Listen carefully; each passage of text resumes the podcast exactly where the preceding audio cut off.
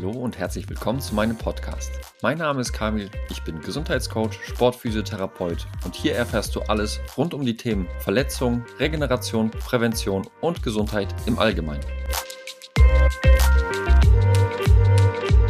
Nach etwas längerer Pause melde ich mich wieder mit neuen Themen bei dir. Ich hoffe, du verzeihst mir die längere Pause. Die war gar nicht so geplant, denn neben einer Fortbildung und einem kleinen Infekt, der mich unnötig Zeit gekostet hat, bin ich jetzt wieder da und möchte einige Themen aus der Fortbildung aufgreifen. Und ich denke, davon kannst du auch in deinem Alltag profitieren, egal ob du Sport, leistungs- oder hobbymäßig betreibst oder daran interessiert bist, deine Gesundheit nochmal so ein bisschen aufzupimpen. Ich bin ja ein großer Fan davon, dem Körper ein paar Challenges abzuverlangen. Habe jetzt am heutigen Tag nach 23 Stunden Fasten, also nichts essen und nichts trinken, was Kalorien hat, sprich Wasser und Tee war okay, habe ich heute wieder ganz normal gegessen, zwei Mahlzeiten über den Tag. Das möchte ich heute zum Thema machen. Was bringt denn eigentlich dieses Fasten? Ist es nur ein Gesundheitstrend oder steckt da vielleicht doch noch ein bisschen mehr dahinter? Das habe ich auch in verschiedenen anderen Podcasts und Folgen besprochen. Und ähm, heute möchte ich da ein paar andere Punkte noch dazu bringen. Die sind frisch aus der Fortbildung und die möchte ich dir natürlich nicht vorenthalten. Und wenn du vielleicht an dich denkst und dir vorstellen würdest, fast einen ganzen Tag nichts zu essen. Also ich kenne Leute, die das zum Anlass nehmen, um komplett auszurasten und richtig schlechte Laune zu bekommen, wütend zu werden, um sich zu schmeißen, rumzuschreien wenn die nicht ihre Mahlzeit bekommen. Vielleicht sogar immer zur selben Uhrzeit, dass sie sich da wirklich drauf einstellen, primen und schon nervös werden, wenn nicht um 13 Uhr das Essen auf dem Tisch steht, sondern verspätet angerichtet wird. Also, wofür ist das Fasten eigentlich gut? Und es ist nicht nur das Fasten, was positive Effekte hat, da komme ich gleich noch dazu. Es sind nämlich auch noch andere Reize, die man dann nutzen kann. Und, und dieses Fasten gehört zu den hormetischen Reizen. Und was ein hormetischer Reiz bzw. die Hormesis ist, das kennst du vielleicht vom Krafttraining, wenn du in der Muckibude arbeitest und darauf abzielst, größere Muskeln zu bekommen oder einfach stärker oder schneller zu werden, dann setzt du mit dem Training einen Reiz, bei dem der Körper erstmal schwächer wird. Also du machst ihn in Anführungsstrichen ein bisschen kaputt. Du weißt aber genauso, wenn der Muskelkater zum Beispiel abgeklungen ist und du beim nächsten Mal wieder trainierst, dass du vielleicht entweder mehr Wiederholungen machen kannst oder vielleicht sogar schon mehr Gewicht nehmen kannst. Und hier sprechen wir einfach von einem dosierten Stressen des Körpers. Und die Hormesis ist quasi das dosierte Stressen mit alten Stressoren. Und das Fasten ist so ein alter Stressor. Und was ist mit alter Stressor gemeint? Damit sind Reize gemeint, auf die unser Körper lange hintrainiert wurde. Wir sprechen hier von Hunger, Durst, Kälte, Wärme und Bewegung. Und da besonders so dieses typische, was man schon kennt, kämpfen oder fliehen. Und warum nennt man diese Reize alt? Es ist relativ simpel erklärt. In der Entwicklung des Menschen gab es nun mal nicht immer Handys, Autos, neffige Chefs oder Nachbarn oder den Luxus, ein Dach über dem Kopf zu haben, ein Auto, einen Kühlschrank um die Ecke, sondern wir mussten mit der Natur klarkommen und über Hunderttausende von Jahren hat der Körper Systeme entwickelt, um mit diesen alten Stressoren umzugehen. Dadurch hat der Körper solche Sachen entwickelt wie das Stresssystem. Hier kann man die HPA-Achse nennen, falls es jemandem sagt, äh, etwas sagt. Ich werde das aber auch vielleicht noch zum Anlass nehmen, in einer eigenen Folge darüber zu sprechen. Der Körper hat ein Wasserrückhaltesystem entwickelt, ein Energieumverteilungssystem, also so einiges, damit wir die Fähigkeit haben zu überleben. Und übrigens sind diese Systeme jetzt dafür verantwortlich, durch neue Stressoren Krankheiten auszubilden. Und neue Stressoren habe ich gerade schon so ein bisschen aufgezählt. Die Tatsache, dass wir uns gar nicht mehr vor Feinden schützen müssen, ein immer voller Kühlschrank, zu dem wir nur ein paar Meter haben, um unseren in Anführungsstrichen Hunger zu befriedigen. Weil seien wir ganz ehrlich, was echter Hunger bedeutet, das wissen viele Leute, vor allen Dingen die in reichen Ländern leben, wirklich nur noch sehr selten oder gar nicht mehr. Und so hat unser Körper gelernt, auf diese meist kurzfristigen Stressoren zu reagieren. Die typischste Reaktion war die Mobilisierung der Energie im Körper, also die Umverteilung von Energien, um zum Beispiel das Immunsystem zu versorgen oder das Bewegungssystem, die Muskeln, um einfach fliehen zu können vor dem Fressfeind um auf die Jagd gehen zu können, um den Hunger zu stillen, um nach Wasserquellen zu suchen, um den Durst zu stillen. Und da verlinke ich dir in den Show Notes eine Folge, in der ich Gast in Maries Podcast war. Dort gehe ich auf diese Stressoren noch deutlich genauer ein, vor allen Dingen auf das Thema Hormesis und worauf man damit eigentlich abzielt, wenn man das intelligent und sinnvoll einsetzt. Man möchte den Short-Term Stress Response wiederherstellen. Was ist das wieder für ein Käse? Ist auch relativ simpel erklärt. Wenn man es schon mal gehört hat, dann wird man es auch nicht vergessen. So wie ich es gesagt habe, alte Stressoren sind darauf ausgerichtet, dass man für eine kurze Zeit die Systeme hochfährt, die dabei helfen, den Stressor zu eliminieren. Und darauf ist unser Körper einfach wirklich lange trainiert. Wenn wir es schaffen, flexibel auf solche Situationen, die uns stressen, zu reagieren, dann kann man davon ausgehen, dass unsere Systeme gut funktionieren und wir auch langfristig gesund bleiben können. Wenn wir jetzt hingehen und sagen, wir dosieren die Kälteanwendung, wir dosieren Hitzeanwendungen oder auch, so wie ich es gemacht habe, jetzt über eine gewisse Zeit zu fasten. Und da ist es auch nicht nur das Essen, sondern es kann auch das Trinken sein. Wenn man das in einem kontrollierten Rahmen zwischendurch in den Alltag bzw. in die Woche integriert, haben wir die Möglichkeit, die alte Software in unserem Körper, die über Zehntausende, Hunderttausende von Jahren entwickelt wurde, zu unserem Vorteil zu nutzen und nicht zu unserem Nachteil. Und wenn du dir jetzt mal so ein typisches artgerechtes Leben anschaust, worauf also unser Körper spezialisiert ist, und wir vergleichen das jetzt einfach mal mit dem heutigen Leben, da haben wir, wenn wir uns unsere Umgebung, in der wir leben, anschauen, haben wir es meistens so, dass wir in einem sehr sauberen Umfeld leben, was ja früher nicht der Fall war. Das heißt, der Kontakt mit Bakterien, Viren, Pilzen und sonstigem ist sehr überschaubar. Wir haben die Möglichkeit, uns oft die Hände zu waschen oder duschen zu gehen. Seit einiger Zeit hängt ja mittlerweile überall irgendein System, womit wir uns auch die Hände desinfizieren können. Und das war ja natürlich früher auch absolut gar nicht der Fall. Das Klima, äh, in dem wir leben, hat sich dahingehend verändert, dass wir es ändern können. Also wir können die Heizung anmachen, um es uns wärmer zu machen. Wir können uns auch abkühlen, so gut es geht. Früher war das nicht der Fall. Und wie schon vorhin gesagt, das sind so Stressoren, auf die sich unser Körper eingestellt hat irgendwann heutzutage, wenn wir auf die Bewegung gucken, durch sitzende Tätigkeiten ist unser Bewegungsausmaß pro Tag sehr ge äh, gesunken, teilweise unter 30 Minuten im Durchschnitt am Tag im Vergleich zu 120 bis 480 Minuten damals. Das entspricht also zwei bis vier Stunden und das ist schon echt ein Riesenunterschied wenn man mal schaut, so ein typischer Bürojobmensch, wenn wir alles zusammenrechnen, kommt die Person wahrscheinlich, wenn die halbwegs aktiv ist, auf 480 Minuten in der Woche an Bewegung. Unsere Lebensmittel haben sich deutlich verändert, die Verarbeitungsart hat sich verändert und die Auswahl dementsprechend natürlich auch. Alleine, wenn wir uns den Fischkonsum anschauen, wurde früher 1,5 Kilogramm Fisch pro Woche gegessen. Heutzutage kommt man meistens auf ungefähr 100 Gramm. Das sind alles Durchschnittswerte. Das kann natürlich mal hochgehen, mal runtergehen. Heutzutage muss man ja auch auf die Qualität und die Belastung der Fische achten. Welche Fische man nimmt, aus welchem Meer die geholt wurden.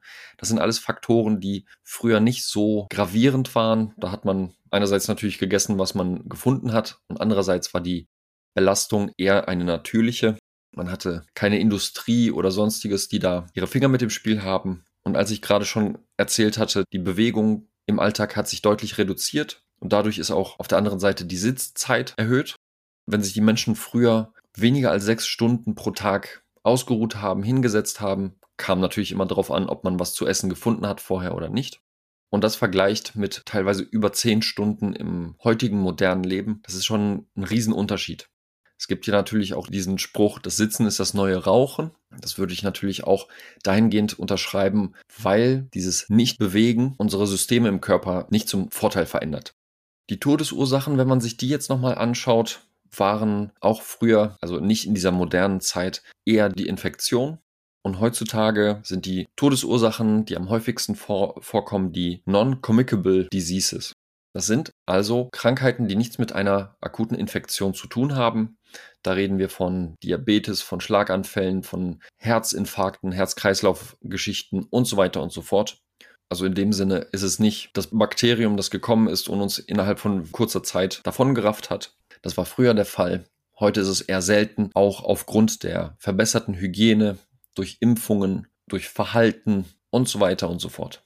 Was noch interessant ist, ist, dass durch die immer weiter fortschreitende Digitalisierung die Herausforderung für den Menschen immer weiter sinkt. Also nicht nur körperlich, sondern auch kognitiv, also auf Ebene des Denkens. Und wenn auch das Gehirn weniger Herausforderungen hat, dann ist der Gedanke auch nicht weit zu sagen, dass es dann durch Unterforderung auch Fähigkeiten einbüßt. Und das Positive ist, dass man dieses Wissen auch dazu nutzen und sich Vorteile verschaffen kann. Und auch nicht nur, wenn man jung ist, sondern auch im höheren Alter. Ich hatte ja von diesen hormetischen Reizen gesprochen. Und da ist es so wie in dem Beispiel anfangs im, im Podcast erzählt, wenn du im Fitnessstudio dein, deine Muskeln trainierst, gibt es eine gewisse Intensität, in der du trainierst. Einmal auf den Tag gesehen, aber auch auf die Woche und auf den Monat. Wenn du dich unterforderst, wird der Muskel nicht, davon, nicht viel davon haben. Wenn du dich maßlos überforderst, wird er auch kaputt gehen. So ist es auch bei diesen hormetischen Reizen so, dass es eine gute Dosierung benötigt. Und wenn du das richtig gut hinkriegst, kannst du die Fähigkeiten teilweise auf 130 bis 160 Prozent hochschrauben. Und das ist schon ein ziemliches Pfund, wenn es um die Gesundheit geht, aber auch um die sportliche Leistungsfähigkeit. Das heißt, wenn du Sport machst, vielleicht sogar auf Leistungsniveau, ist das echt ein Punkt, den du auf dem Schirm haben solltest. Das Gute ist, das kann man komplett low budget machen. Du musst da keine großen Summen ausgeben für. Du musst nur auf jeden Fall Ahnung haben, wie hoch die Dosierung sein sollte. Also wie ich es gesagt habe, wenn es eine zu hohe Dosis ist, sind hormetische Reize auch toxisch. Aber ich glaube, du kannst dir auch vorstellen, wenn man bei minus 10 Grad draußen irgendwie im Eisbad unterwegs ist, dass man das nicht drei, vier Stunden macht, sondern wenige Minuten. Ansonsten kann man dich danach als äh, Eiszapfen irgendwo abstellen und das war es dann leider auch schon. Und genau darauf zielte auch diese Fortbildung ab, die ich gemacht habe. Also nicht äh, zum Eiszapfen zu werden, sondern diese Reize ideal do dosieren zu können, um das Optimum für den Körper zu erreichen. Zu Beginn wurden bei uns Blutwerte genommen. Wir hatten die Aufgabe, über diese ganze Woche unseren Blutzucker zu messen nach den Aktivitäten, unseren Blutdruck und noch weitere Parameter. Die Blutuntersuchung wurde zum Schluss nochmal wiederholt. Da warte ich noch auf die Endergebnisse, da bin ich noch sehr gespannt drauf. Und wir wollten nämlich gucken, welchen Effekt diese Reize auf uns hatten. Und da gab es neben Eisbädern, Hitzeanwendungen, wir haben zum Beispiel in einem aufgeheizten Raum, ich weiß nicht auf wie viel Grad, also gefühlt waren es 60, 70 Grad, haben wir eine halbe Stunde, dreiviertel Stunde geboxt. Wir haben längere Märsche gemacht. Am letzten Tag sind wir 30 Kilometer zum Beispiel marschiert ohne zu trinken. Das war die Extremform. Wir hatten Sprintübungen, Atemübungen, wir haben gefastet und für uns wurde gekocht mit bestimmten Nahrungsmitteln an bestimmten Tagen und wir haben gefastet. Und das nicht nur Lebensmittel, sondern halt auch das Trinken. Und da würde ich gerne ein bisschen näher drauf eingehen. Wir sprechen hier nämlich vom intermittierenden Fasten, das hast du bestimmt auch schon häufiger gehört. Und da gibt es so Systeme wie 16 zu 8, also 16 Stunden nichts essen, 8 Stunden etwas essen. 18 zu 6 gibt es. Es gibt das 5 zu 2 Modell, also 5 Tage essen und 2 Tage komplett fasten. Und die sind auf gesundheitlicher Ebene sehr interessant, diese Effekte, die man dadurch erzielen kann. Da möchte ich schon vorab sagen, wenn du Interesse daran hast, da gibt es sehr, sehr viele Quellen. Da gibt es auch natürlich sehr, sehr viele Meinungen. Aber wenn man sich näher damit beschäftigt, werden eigentlich die meisten davon sehr schnell entkräftet. Deshalb ist es sehr ratsam, dass du dir jemanden suchst, der davon Ahnung hat. Zufällig kannst du dich auch an mich wenden. Ich kann, glaube ich, so einiges mitbringen, um dich dabei anzuleiten, auch dieselben Effekte an dir messbar verändern zu können. Und ich würde gerne zuallererst auf das intermittierende Trinken zu sprechen kommen. Wenn wir jetzt einen erwachsenen, modernen Menschen uns als Beispiel nehmen und wir sprechen äh, von einem Menschen, der sich vielleicht nicht viel bewegt über den Alltag, und wir schauen uns mal eine durchschnittliche Wasseraufnahme über den Tag an, dann sehen wir, dass ungefähr 1,2 Liter über das Trinken aufgenommen werden, dass 700 Milliliter über die Nahrung reinkommt und 300 Milliliter der Körper selber metabolisiert. Das heißt, der Körper ist in der Lage, selber Wasser herzustellen auf einen gewissen biochemischen Arten. Einfach nur mal zum Beispiel die aerobe Energiegewinnung. Da wird als Abfallprodukt nämlich Wasser hergestellt. Und wir vergleichen die Wasseraufnahme mit dem Wasserverlust. Durch das Atmen werden 200 Milliliter verloren, durch die Haut, also das Ausschwitzen 600 Milliliter, der Stuhl 100 Milliliter und Urin 1300 Milliliter. Heißt unterm Strich wir nehmen 2,2 Liter auf und wir geben 2,2 Liter ab. Das ist der Durchschnitt, also das, was wir brauchen und nicht das, was wir einnehmen. Ich finde es problematisch, wenn man gesagt bekommt, dass wenn man ein Durstgefühl verspürt, es eigentlich schon zu spät ist und der Körper im Defizit ist. Einfach für dich mal zum Nachdenken, warum sollte der Körper ein System erschaffen, das dich erst warnt, wenn es schon zu spät ist? Das hat der Körper sonst nirgendwo und warum sollte es hier auch genau so sein? Vor allen Dingen, wenn es darum geht, dass Flüssigkeit deutlich wichtiger ist als Nahrungsaufnahme. Und worauf zielt dieses intermittierende Trinken ab? Und da kommen so lustige Dinger wie Aquaporine mit ins Spiel. Aquaporine sind Proteine, die Kanäle in der Zellwand sind, die den Durchtritt von Wasser und anderen Molekülen in die Zelle erleichtern. Oder anders gesagt, die Aquaporine sind dafür zuständig, dass Wasser im Körper verteilt wird und dort ankommt, wo es gebraucht wird. Und das ist ein aktiver Mechanismus, also die Kanäle können aufgehen und zugehen und diese Aquaporine folgen dem Prinzip use it or lose it. Wenn die das nicht machen, also sich öffnen, schließen, dann verlieren die ihre Fähigkeiten. Und sinkt die Anzahl dieser Proteine, dann kann das getrunkene Wasser kaum aufgenommen werden. Und das sieht das medizinische Fachpersonal gerne mal, wenn dann untersucht wird. Die Leute dann sagen, die trinken doch ausreichend Wasser, aber dann doch festgestellt wird, dass in den Zellen nicht wirklich was angekommen ist. Das hat natürlich auch noch andere Ursachen, aber das ist eine davon. Und wenn wir jetzt davon ausgehen, dass intermittierendes Trinken, also auch so wie beim intermittierenden Fasten, zwischendurch auch mal mit dem Trinken pausiert wird, dann kommt es tatsächlich dazu, dass unsere Stresshormonproduktion runterreguliert wird, beziehungsweise generell reguliert wird auf ein gesundes Maß, dass Oxytocin produziert wird, welches ein Hormon ist, das zum Beispiel auch Ängste löst. Es wird sogar als Kuschelhormon bezeichnet. Kannst du dir jetzt denken, wobei das noch aktiviert wird?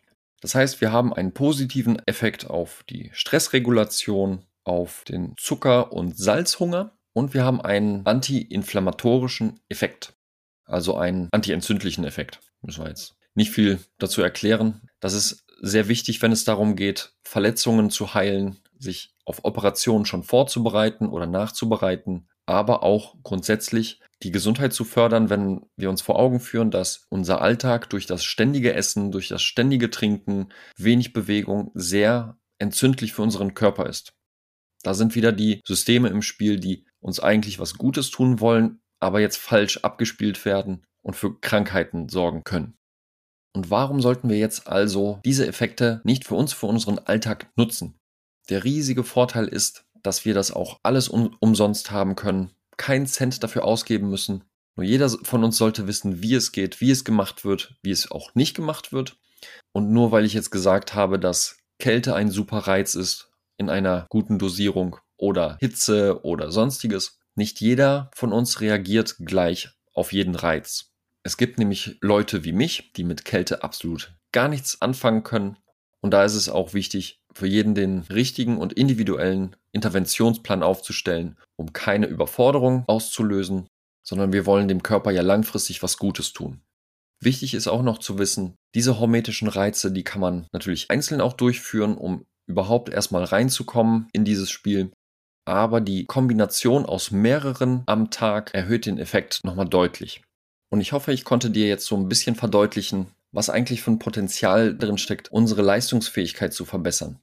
Wenn du das Gefühl hast, dass du permanent frierst und nicht nur im Winter, sondern auch im Sommer immer kalte Hände und Füße hast, wenn du das Gefühl hast, in der Schule oder in der Uni zu sitzen und dich gar nicht konzentrieren zu können, das gilt natürlich auch für die Arbeit, und du den Wunsch hast, etwas zu ändern, dir vielleicht überlegst, dass du beim Arzt oder bei der Ärztin deines Vertrauens eher mit Medikamenten oder einem Rat abgespeist wirst, der, der dir absolut nicht weiterhilft, dann würde ich mich freuen, wenn du dich bei mir meldest. Du hast die Möglichkeit, über verschiedene Kanäle zu schreiben, sei es meine Homepage www.kamilschiewitz.de oder meine Instagram-Seite kamil-schiewitz.